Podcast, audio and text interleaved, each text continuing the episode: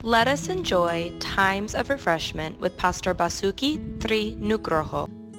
Shalom, kisah Rasul 22 ayat 15. Sebab engkau harus menjadi saksinya terhadap semua orang tentang apa yang kau lihat dan yang kau dengar.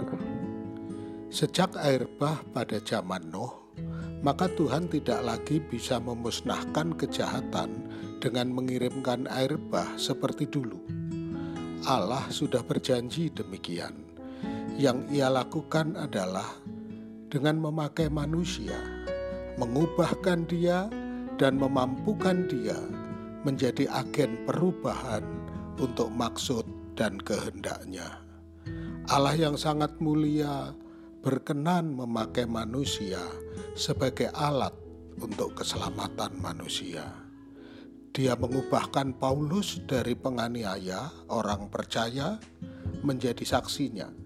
Kehidupan Paulus dan surat-suratnya mengajar, memberi inspirasi, dan menghibur gereja mula-mula sampai hari ini.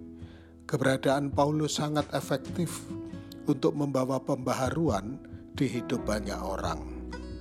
Tuhan memanggil, mengubahkan, dan memberdayakan kita Biarlah Allah terus bekerja dalam hati kita, agar hidup kita membawa perubahan yang nyata di keluarga, komunitas, bahkan kota kita. Tuhan memberkati. Untuk info pelayanan lebih lanjut, hubungi GBI Grace Community Center Makassar di nomor 081 343 625 334. Tuhan memberkati.